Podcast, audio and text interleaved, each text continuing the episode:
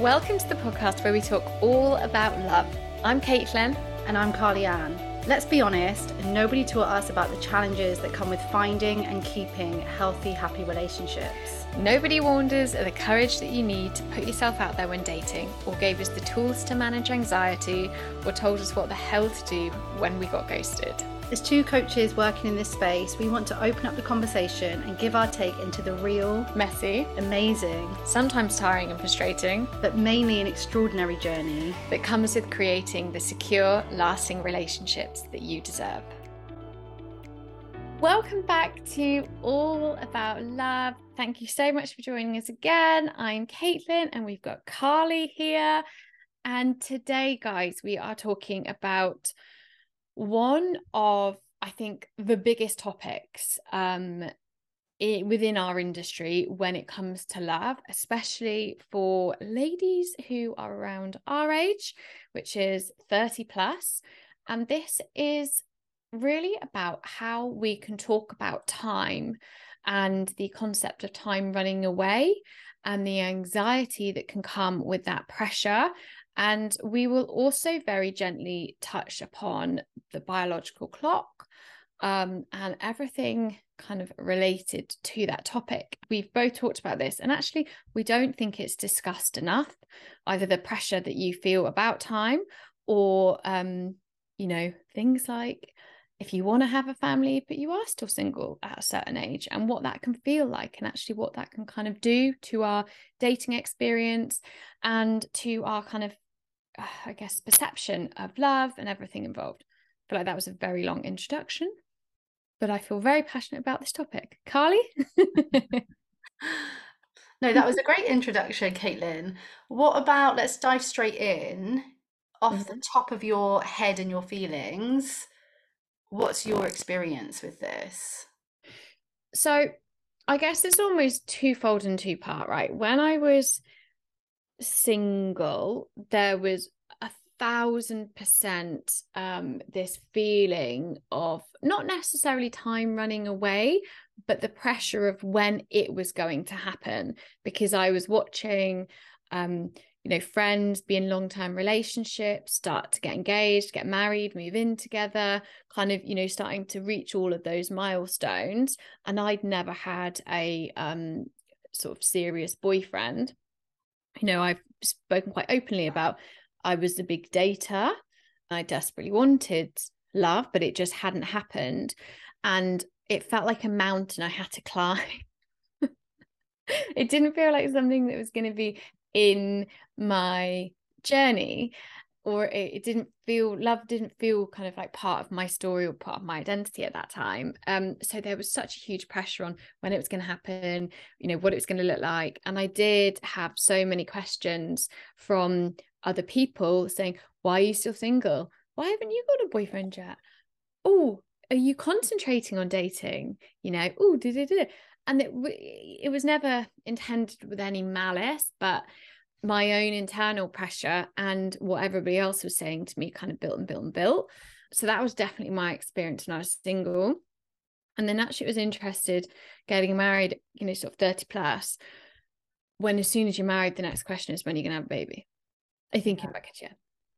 Come on, tick tock, tick tock. You're not thinking about your biological clock or, you know, getting older. So that's a different kind of conversation, different kind of pressure, I think. It's interesting because when you say that, I'm, I look, I've felt and feel pressure for sure. When people talk about those awkward family moments or Christmas and people asking, you know, what's next and things like yeah. that, or are you dating and have you met anyone yet? I can imagine those conversations, and I know that I'm a huge part of those conversations. I haven't ever felt real pressure around those conversations. Mm. I do, okay, this could be an unpopular opinion. Yeah. I sometimes feel like when we're single, we have that perception. And if anyone brings up, oh, are you dating just out of interest? And again, I know people can say, well, that's n- not anyone's business. But we have to just think of conversation sometimes. I don't know that people really mean it in the way that the single community take it. I completely agree. And okay. Yeah, I do. And looking back now, and a lot of the work I do with clients is reframing. There was an example um, of, you know, an area that you were really comfortable in. For example, you love going to the gym. If I was to say, why are you going to the gym so much? Like, are you sure you should be going to the gym? Do you, do you think that's really, like, do you not think you should be concentrating on this? What would your response be? Well, because this is it, isn't it? It's just an yeah. easy conversation, right? But you feel, but you would feel so comfortable in the fact that you love the gym and like you're happy going to the gym and you're happy with that area of your life. She'd be like, all right, like I'm fine, thank you. You know, but there wouldn't be that that drama or that internal dialogue saying I was attacking your choices, or I was questioning your worth, or I was questioning your kind of status and things like that. Yeah, because the thing is, I do get it as well. And you can do it again with like what you were saying with the questions around the kids and what's next. Mm. For me personally, I do feel like if we were to become the observer of these conversations, not yeah. with everyone, I do understand that. I get that there's some worry, like maybe from parents and things like that. If we become the observer, we can see that a lot of it is just chit chat and wanting something to talk about. Yeah. You know? But I do get it, because that did bring a, it did bring a memory back of my dad asking, mm. I can't remember the exact question he asked, and his follow-up was, it's just because I worry about you.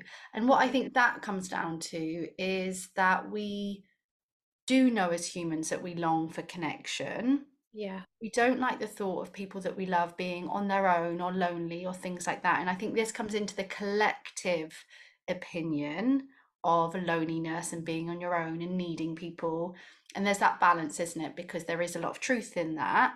However, it doesn't have to equal loneliness, and in the meantime we can be working on ourselves and having a good time.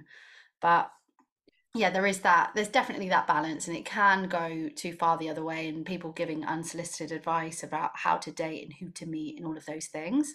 But if you are worried about it and you feel that pressure, then anything anyone says falls into that bracket. It's almost like sometimes I feel a bit like, and I've spent many, many years single, so I do have the right to have this opinion in this, this conversation. Many years, twice I was single for many, many years, like the single one.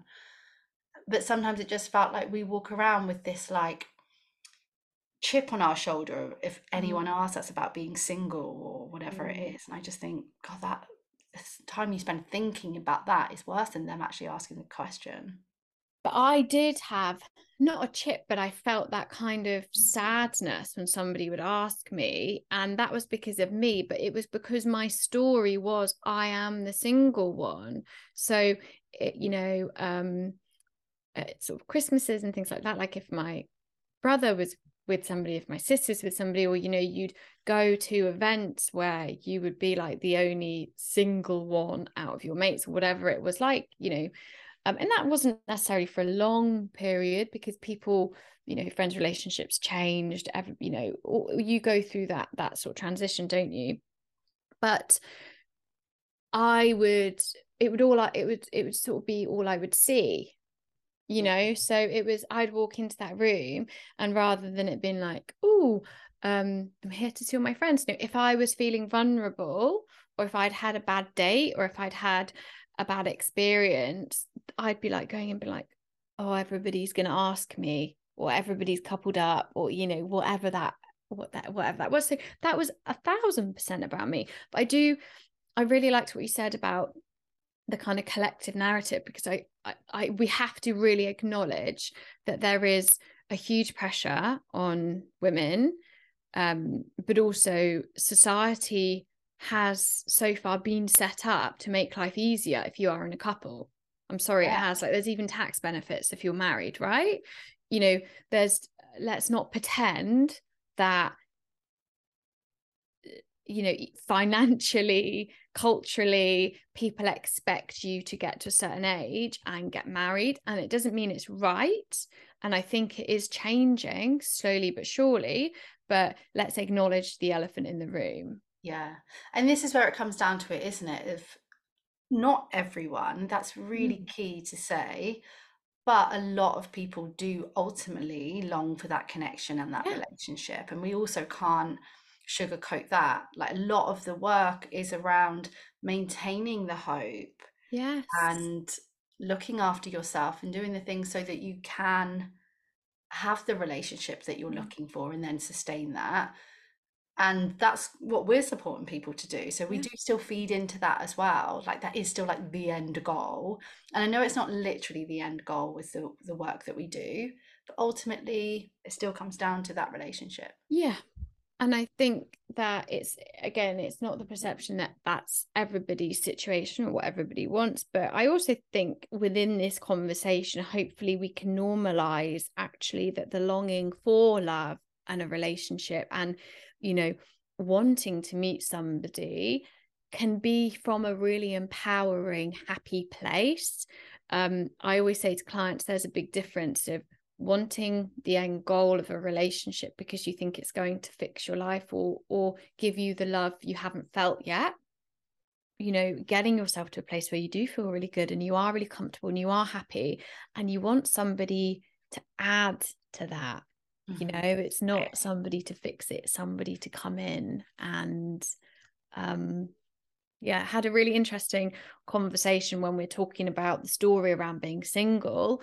Um, and um, somebody I was speaking to the other week, their story was, I'm alone. I don't want to be alone. And we were like, okay, how can we reframe that? Like, why do you want to be in a relationship? Because it shouldn't just be because you don't want to be alone. And it was, well, actually, I am ready to share my life with somebody.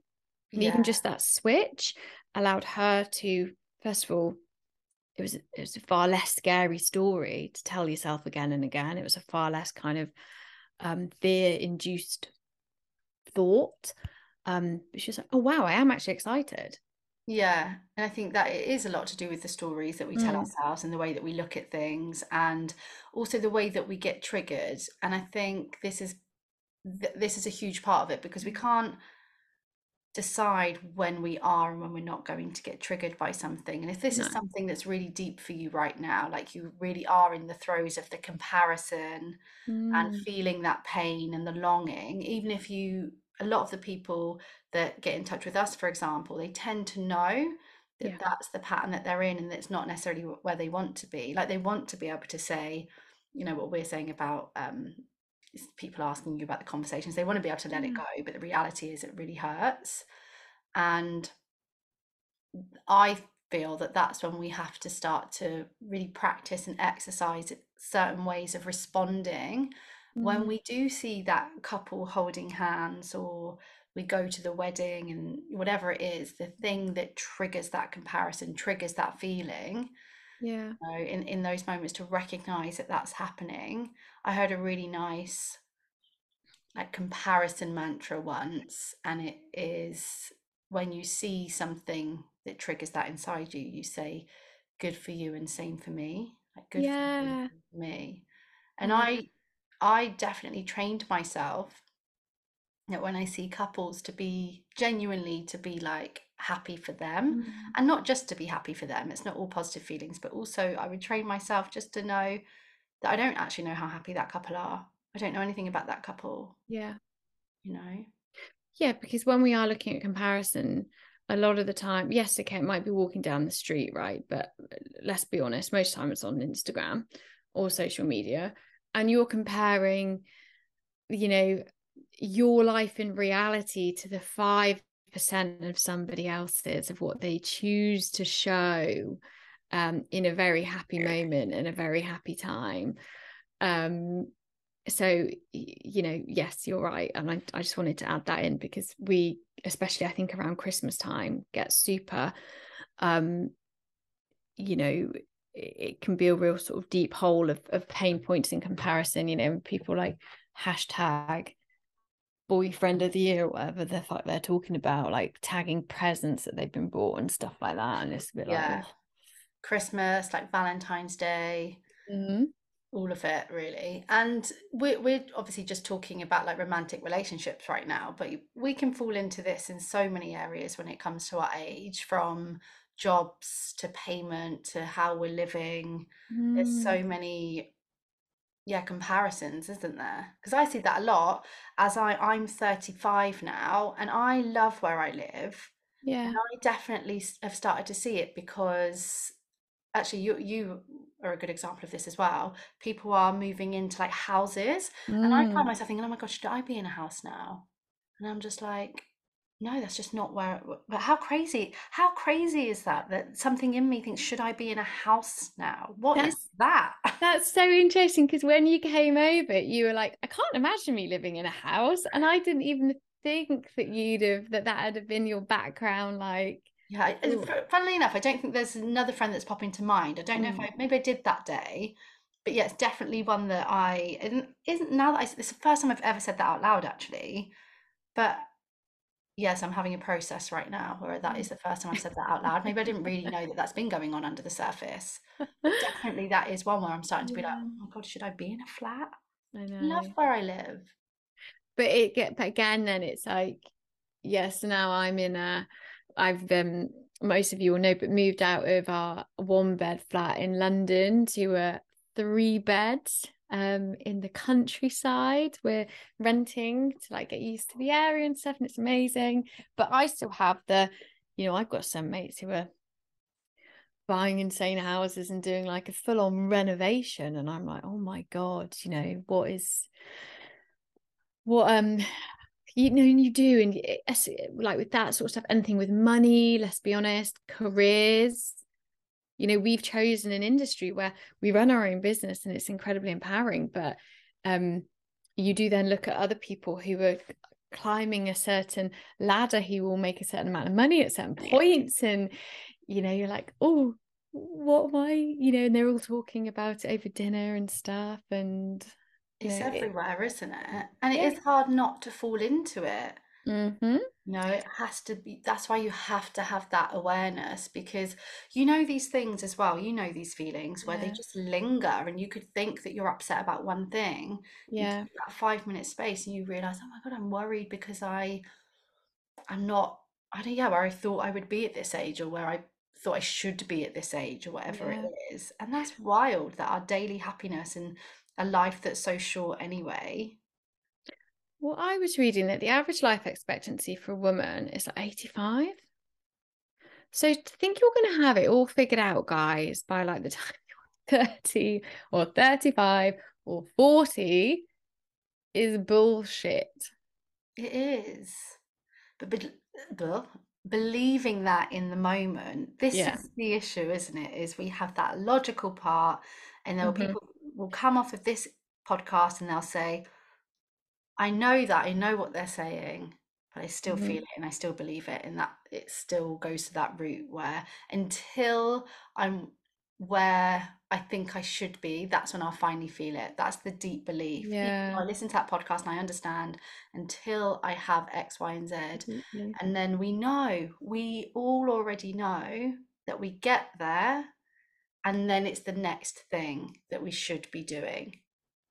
Well, I have a really good example of that. So for years and years and years, right, my fear was the relationship, the story, they're not they're not meeting somebody. Met somebody, great.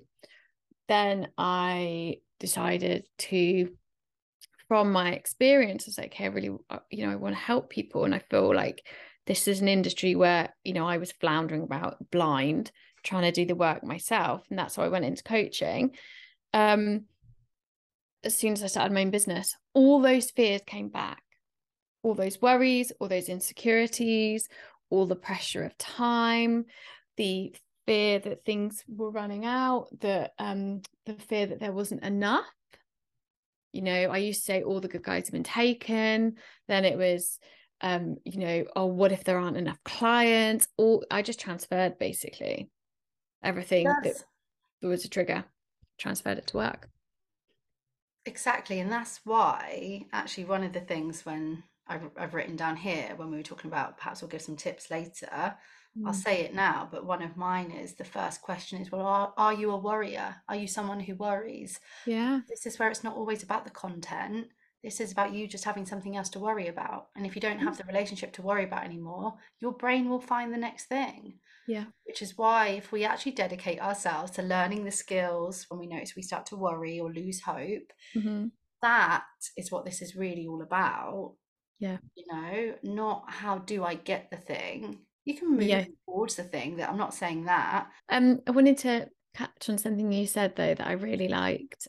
That when you said you can move steps to work towards something, and actually, you know, earlier when we were talking about that comparison with friends and you had to train yourself to be genuinely happy for people, I had a really, it was such a lovely moment that like my best friend um was kind of in a relationship and she was so happy and he's a brilliant guy, and it was when I was maybe at my worst, or not at my worst, I felt probably it wasn't, you know, I didn't really like myself, didn't really know what I was doing, but I'd started to do the kind of this sort of work and, you know, in brackets.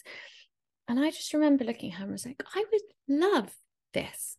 I would love this, you know, kind of relationship or whatever it is that she's got. And actually, hang on a minute, how, what can I do now to move myself towards that?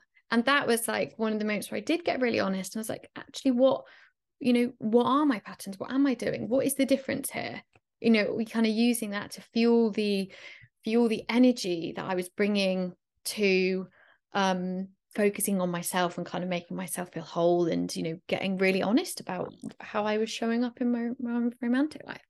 Because that's it, isn't it? A lot of the things that we talk about when it comes to the shoulds yeah. and the timelines, they might be things, not always, which is why it's really important to just know, is this a should? Is this something I want yeah. or not?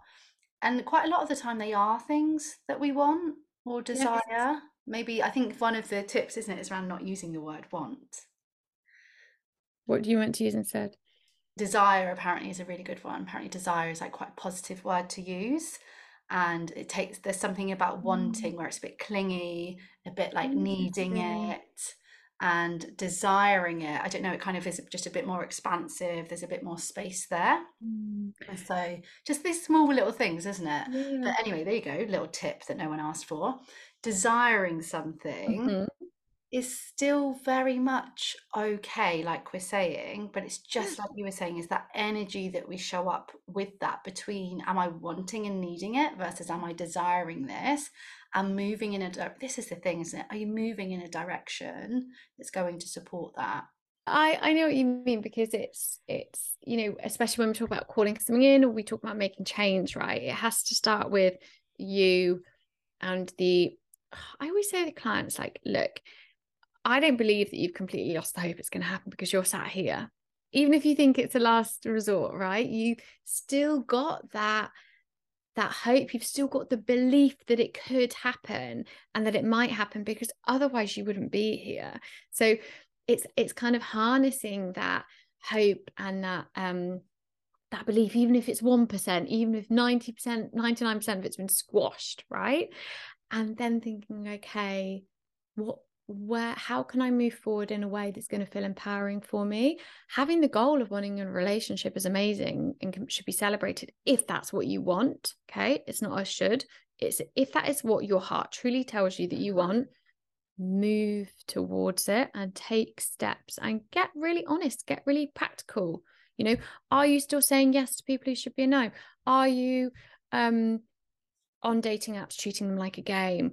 Are you shutting yourself off? Everybody you meet, are you looking for the criticisms? Have you actually got a lot that's perhaps going on that you haven't dealt with from when you were a kid, a teenager, in past relationships? Like, what is your situation? What are the stories you're telling yourself, and how are you still keeping them alive? Mm. Move through it. To get specific then, mm-hmm. the biological clock.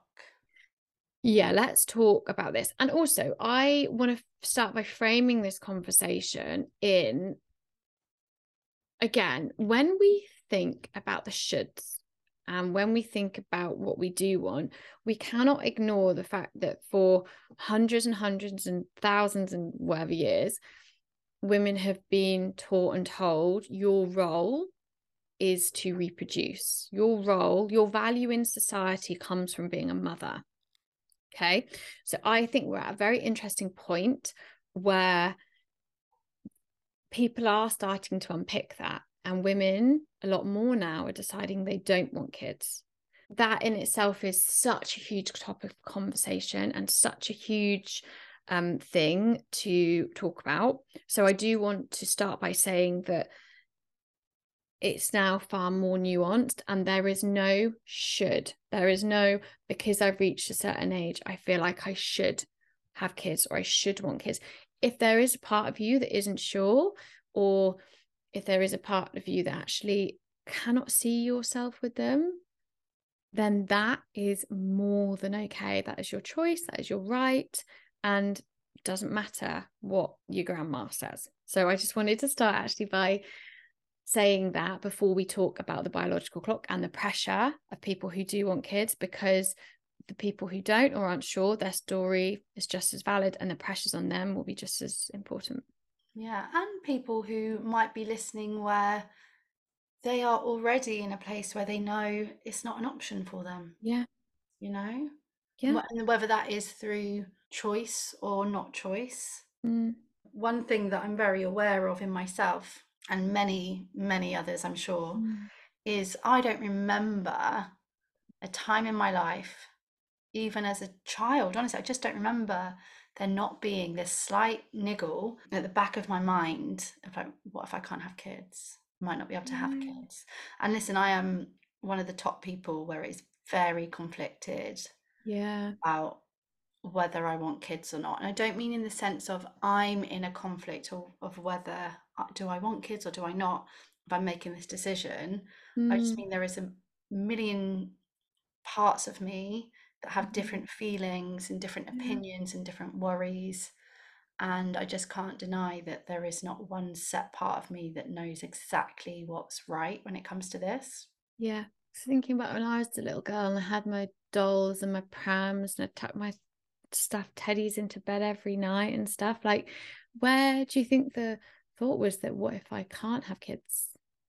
It just where was you... always there. Again, maybe just, I don't know, maybe it was a bit of reality, maybe I'd watched mm-hmm. something, maybe I, I'm not sure. I just know that it's always been there. Mm-hmm. And of really? course, to this day it is, you know, it's, look, I'm thirty-five. That's a key age to be having these feelings, these thoughts, but they've been there since whatever age I, I've been. I know that I've had these like little niggles. Yeah. Which is difficult, like just in general, that's difficult to, you know, have those underlying fears that we walk around with, isn't it? Mm. Yeah, the it's I guess it's just constantly the fear of what if, isn't it? I've dealt with it through, okay, so what if this doesn't happen for me? What if that's the truth and it's not going to happen for me? Mm. How do you want to live your life? How do you want to feel at the end of your life? Even with this, like, how are you going to yeah get through life then if that's the case? And and for me the answer is, wow, I want to be as happy as possible. yeah. I want to have a as great life as possible, and it, it just can't, that was my decision, it just cannot depend on these things that are out of my control. It can't, my happiness. And the thing is, I've, I don't know if I've spoken about it on this podcast before, but for me happiness is an interest, my happiness is important, and so something that I was so passionate about in other people and in myself and just really curious about, I, it was just, it's very clear to me that my happiness can't depend on yeah things. And to this day, not knowing, am I going to have kids? Am I not? Can I have kids? Biological clock, that is very real. That I just think, well, I'm going to have to let that play out and see. And if there's a time where it becomes a problem, then I will deal with that at that time. Yeah, I think that's amazing. And actually, um, it's funny you said that, because Um, if we're talking about practical steps, I've actually got um, something that people can do at home that um, I do with clients quite a bit. But with time and with um, the future, I think it's one of the reasons it can feel so frightening is because it's almost sort of never ending. Do you know what I mean? There's, it's always just this sort of weighted fear. And if we're talking about confronting the reality and sort of almost facing the worst fears, I say, okay, pick an age where you feel like you not having kids is is no longer an option. Do you know what I mean? Is it forty? Is it forty-five? And think about, actually, you're forty-five.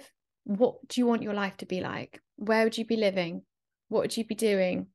how, what relationships would you have with your friends? What would, what kind of job would you like? Would you live abroad for six months?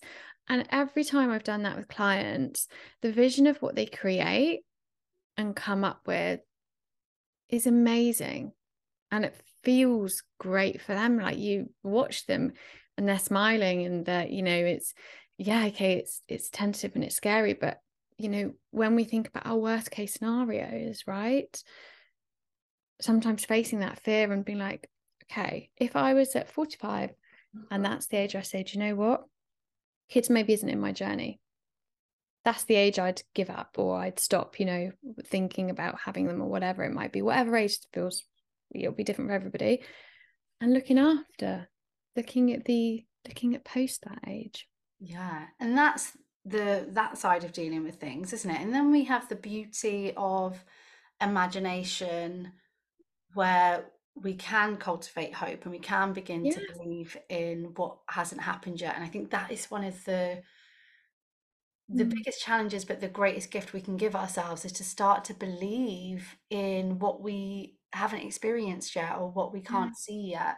And we, you only have to look around and not very far to find some of the most incredible stories where things fall into place. And I have a one person in particular coming to mind that I worked with, and I can't tell you how many times we got on Zoom, and it was this fear that I'm never going to meet anyone, age, kids, yeah. everything we're talking about.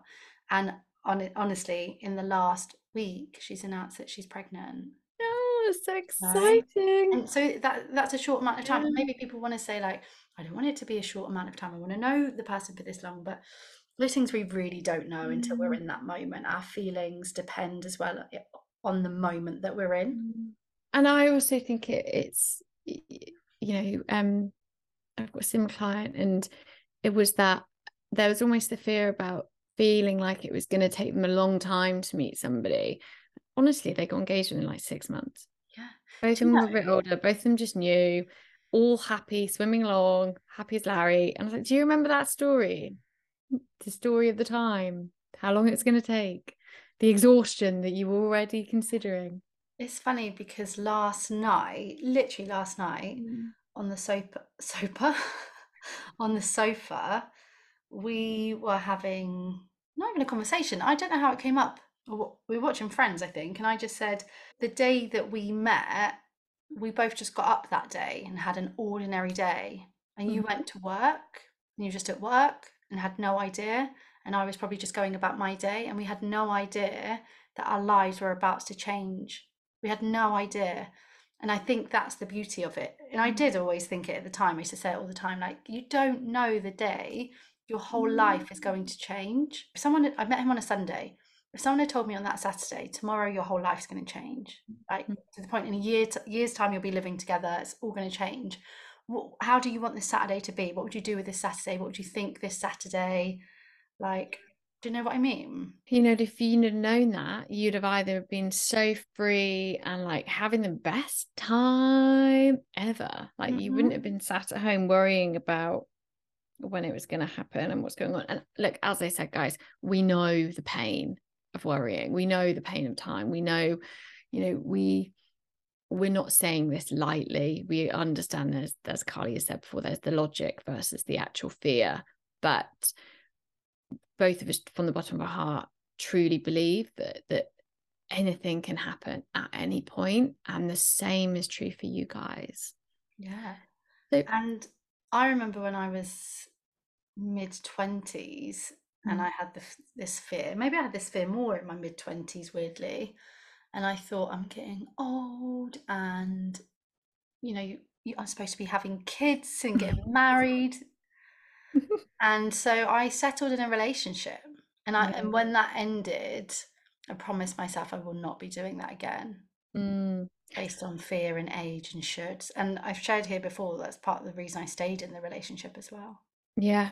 And I think it's it's sad that it, it becomes more of a consideration, or again, it, it feels more of a pressure, doesn't it, if you are, say, thirty, early thirties, and you are in a relationship and you're not sure if it's the right one, but let's say you do want kids, or you've got people in your ear telling you time is running out and what are you doing and stuff like that. And it's very normal to make decisions based on that fear and those voices and things like that. This is where we have to check in as well mm. around responsibility. Yeah. Of, are we sat here saying about what we don't have and living in that place of lack mm-hmm. realistically mm-hmm. and yes, okay, we maybe we are going on dates, but really what energy are we showing up with, and are we dating people that treat us well? Mm-hmm. Are we still chasing someone? Mm-hmm. Are we still engaging in in behaviors that don't match what it is that we say that we want? Yeah.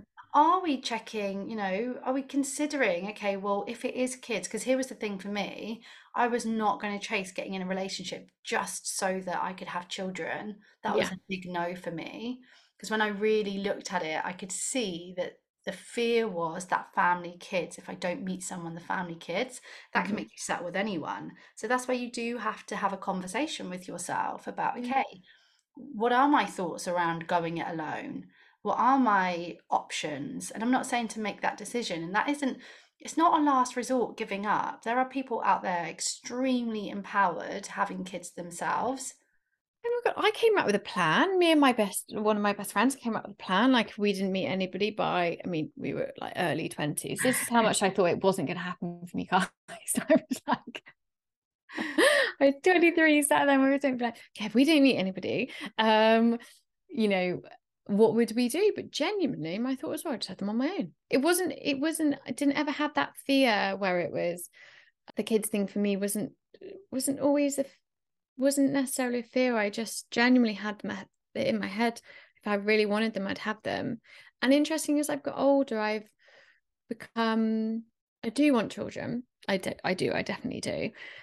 But it's probably only now that I could sort of say that with, with certainty, because, you know, me and my husband have had conversations, you know, we're like, oh, we just don't feel ready at all, in the sense that we both like we both like our lives, right? We both like being quite selfish.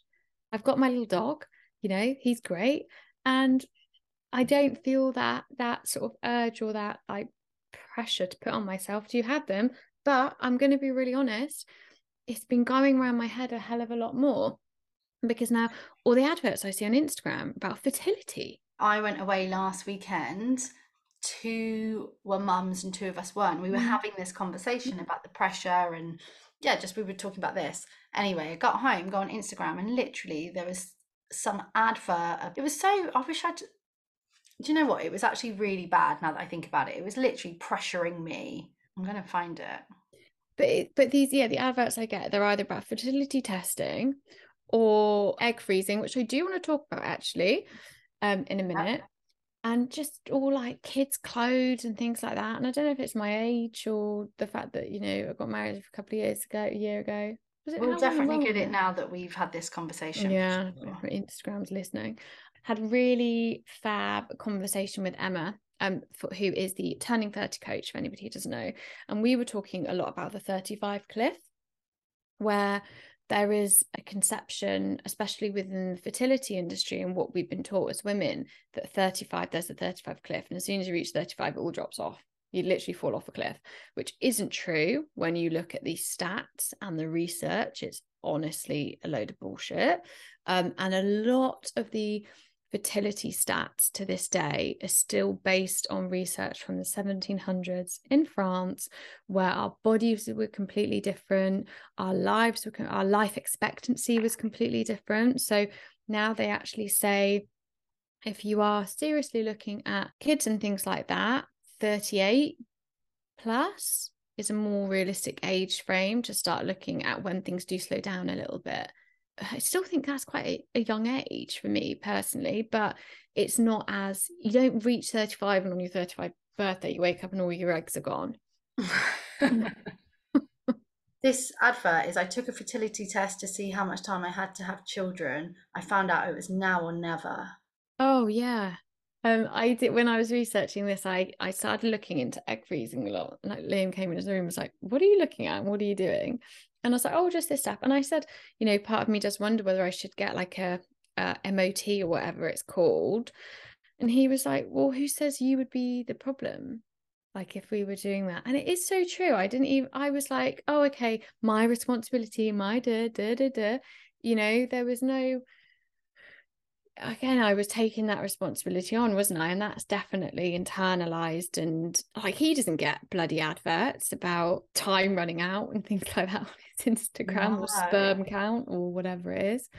Well, and obviously because mine's a little bit different because my boyfriend's younger, yeah, and I'm older, so obviously, so that's an interesting dynamic. Not really in terms of like wanting the kids and things, which mm. I guess would be maybe one of the first thoughts, because mm-hmm.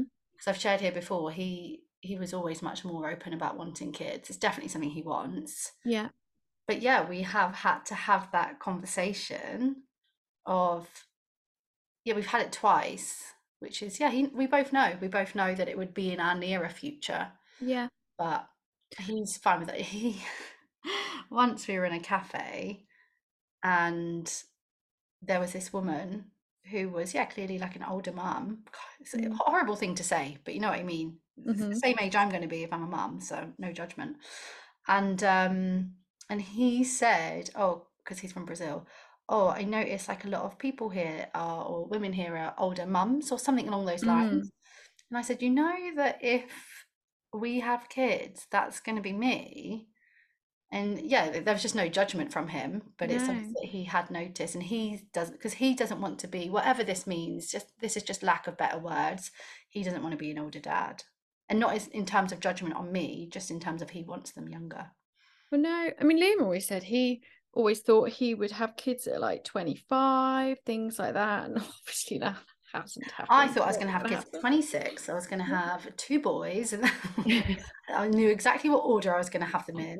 That's mad. It was tw- yeah. when I was younger, it was twenty-six. I th- but I w- wonder if that's just because my mum was twenty-six and it's just the number that was yeah. in my family. I d- I never had, again, but I never, I think I spent so many years thinking I would never get married. I had never had, you know, when it came to the wedding and stuff, I never had an image of what I wanted or what it would look like. And kids were, I think I just always had that mentality of, if I really wanted them, I'd make, I'd have, I'd have them my own. And I don't know whether I would now, you know, I don't know what my thoughts would be around that, but you know, but they do call you um, a geriatric mum, a geriatric mother, if you're over the age of thirty-five, which is particularly hideous terminology. What do you, what are your thoughts on egg freezing? Because it's something, um, I'm a really big advocate for, if you feel like that's in your journey, and it's something that quite a few of my clients um either look into or have done or are in the the journey of doing. And I would like to raise a little bit more awareness around the conversation, um because from, you know, talking and kind of researching, it's it can be very empowering, but it's also can feel bittersweet, because you know, you don't know whether you are um giving up on some sort of dream, and it's never like that, that's never the story, is it? But you know, I just want to acknowledge that there there are a lot of feelings around it, and they will be very different for for people. I just have to say, I don't think I'm answering your question, mm. but just what comes up for me immediately is like, just life works in the most mysterious ways. Yeah. It really does. And we have to put one foot in front of the other. Mm-hmm. And if the calling right now is just, I'm going to check this out, the egg freezing, yeah. It doesn't mean anything about the dream. It doesn't mean anything about the dream, whatever that dream mm-hmm. is. Maybe the dream is to be a... a what do they call them? It's like hashtag solo mums or something. There's a whole movement. It's incredible. Yeah.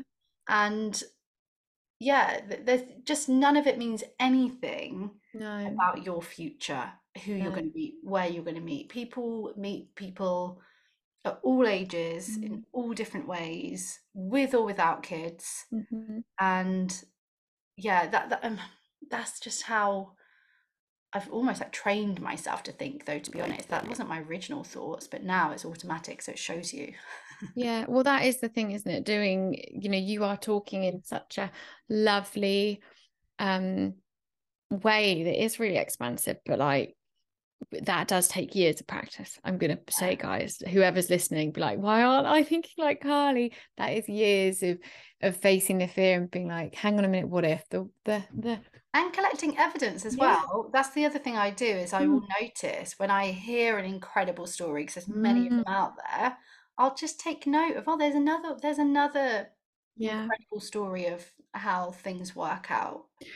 We probably both do this when we're working with clients, right? When we're talking about building new beliefs and strengthening different possibilities and stuff, keep a list in your phone of every little sign you see that something is working out for you, or every sign you see that there are good people out there, or every sign you see that there are amazing things that happen to people. Like, keep that log of evidence going, because if you do that for a few months, by the time you kind of get to the end of that, you literally have a bank of evidence. But it forces you to look for new possibilities, and it forces you to kind of physically find evidence to support new way of thinking. Exactly. That's a little tip about time running out. Keep that, keep that little log of evidence. I know what you mean about what you're saying there about the egg freezing, and that it doesn't have any, of course it doesn't, just because you freeze your eggs, it doesn't mean you're guaranteeing yourself to be a single mom or solo parent or whatever. I do think kind of egg freezing buys yourself a little a little time back, or I don't know, you know, obviously there are the physical ramifications, aren't there, but also just mentally, if if you feel called that you know you want kids in the future, and you know that you want to kind of allow yourself or give yourself a bit of peace of mind, and that feels like it's going to do that, and definitely look into it, please, because there's no stigma attached to it. You're not saying, oh, I'm giving up hope, I'm giving up on the dream.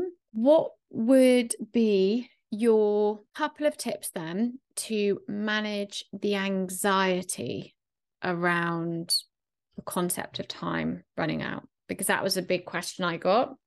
Yeah. And that was the kind of, every question basically was a version of this. How do I manage the anxiety? So we're not looking at how do I make myself have control around time, and think we know that thinking about things is not going to make time stand still. So for me, I would really just be asking, am I a worrier? Like, am I someone who tends to be worrying about things? Yeah. And that's where I would be starting, is living more in the present moment, training yes. yourself to live more presently. And the worries that are there, this is not about getting rid of them. Mm-hmm. This podcast for me isn't about saying, right, let's make it so that everyone believes one hundred percent everything's going to work out and they're not going to worry. But the fear and the worry, what if we respected that that is there? What if we had real compassion and understanding that it makes so much sense to have that? And rather than feeling like, well, I've got no hope if I also have these thoughts, you can have both. Yeah. You can have a bit of fear and a bit of worry, and you can have some hope. It doesn't have to be one or the other. So I think living as much in the moment as possible, mm. taking the steps mm. that are within your control, and getting really honest with yourself about that. And yeah, not trying to fight the worries and the fears, but living with them with acceptance and understanding and kindness, and And just that is quite healing for worry and anxiety. Yeah, I think that's really, really beautiful. And I agree, like, when I think about beliefs and thoughts and anxieties, I always think about it as a little dial that you can turn down, right? And you can turn other ones up. So it's not saying that if you do this work or you follow this practice, you're never going to have a negative thought, or you're never going to have an anxious thought, or whatever it is. It's just we're looking. So I was um think to kind of myself, okay, hang on, where are my dials at the moment, right? Is the acceptance and hope and gratitude, is that turned right down to one? And is the fear and the worry one turned up to ten? And what can I do to fiddle those dials again? And it is really simple practices a lot of the time, such as the gratitude practices, meditations, the going out in nature, the listening to your body. I've been doing a lot of breath work kind of things recently as well. Those sort of practices, I think, that can really ground you. Yeah. Um, and, and that's I was, what we were, sorry, go on. No, no, no, you, you finish. I was going to say, that's what we were saying earlier about mm. using our imagination. Our imagination is incredible.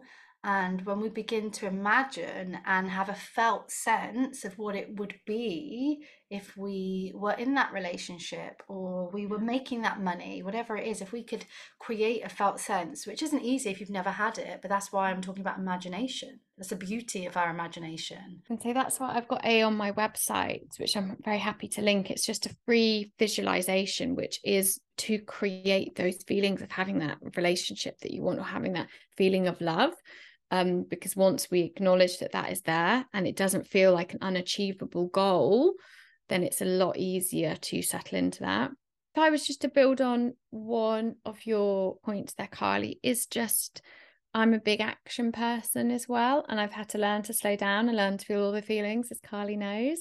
One part, a really big part of my journey was thinking about what I did desperately want and what I felt like I deserved, and actually really then broke down, okay, what are the areas that I'm probably not showing up as the person who just knows she deserves an amazing relationship, right? What could I do instead?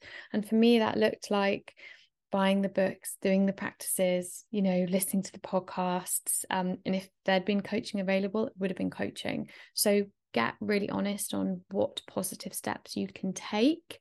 Not only just what's your responsibility, but what, but what positive steps you can take to help um, yourself.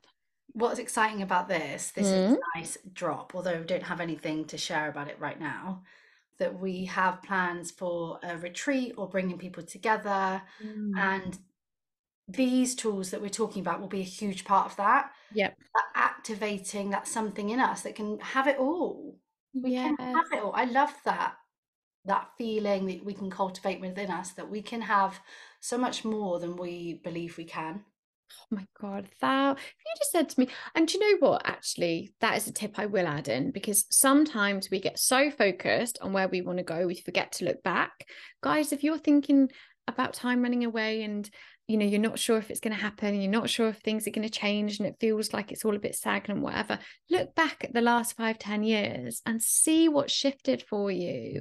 See what you've achieved, see what, how you feel now versus then. Look back and actually use that as evidence as well. Um, if that's going to kind of help soothe that anxiety around time and chunks of time. Mm. Thank you for listening. Please do rate, subscribe and review as it helps other people find us. Um, and we absolutely love having these conversations. As always, um, if you have any insights, any thoughts, reflections, anything you would love us to cover, please do get in touch with us um, via our emails, which we'll link in the show notes, or via Instagrams or social medias as always. Um and we yeah, we think you're all great. Thanks for listening. And we truly believe that whatever you want, you can have. Hi guys, just as a little disclaimer, when looking into these subjects, talking about egg freezing and fertility, please, as a reminder, go and do your own research, um, investigate it as thoroughly as you want, because there is a lot of different information out there that will give different ages, different timelines, um, different best practices. So as always, please do investigate.